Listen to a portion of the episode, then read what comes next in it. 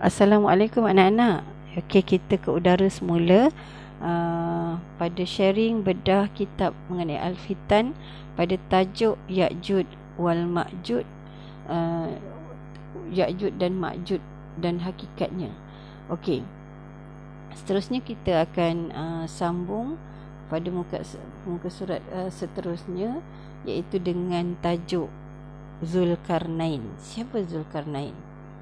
Okey uh, author uh, berpendapat bahawa tembok Cina bukanlah tembok yang dibina oleh Zulkarnain seperti yang dinaskan oleh Al-Quran ini kerana bahan buatan berbeza daripada batu yang satu lagi daripada besi.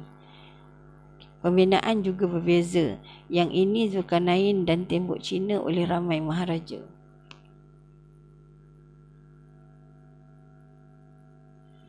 Tempat letaknya berbeza. Kenyataan ahli sejarah tidak menunjukkan bahawa tembok tersebut berada di negara China.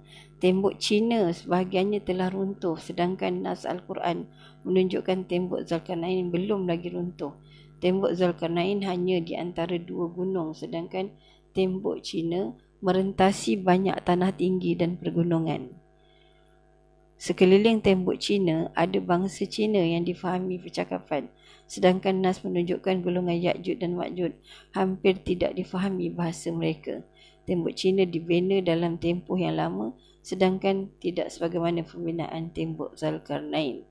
Ya, uh, okey, itu saja anak-anak kita ke udara pada kali ini. Kita akan sambung uh, apa ni uh, bedah kitab Al-Fitan ini di waktu yang lain. Assalamualaikum warahmatullahi wabarakatuh.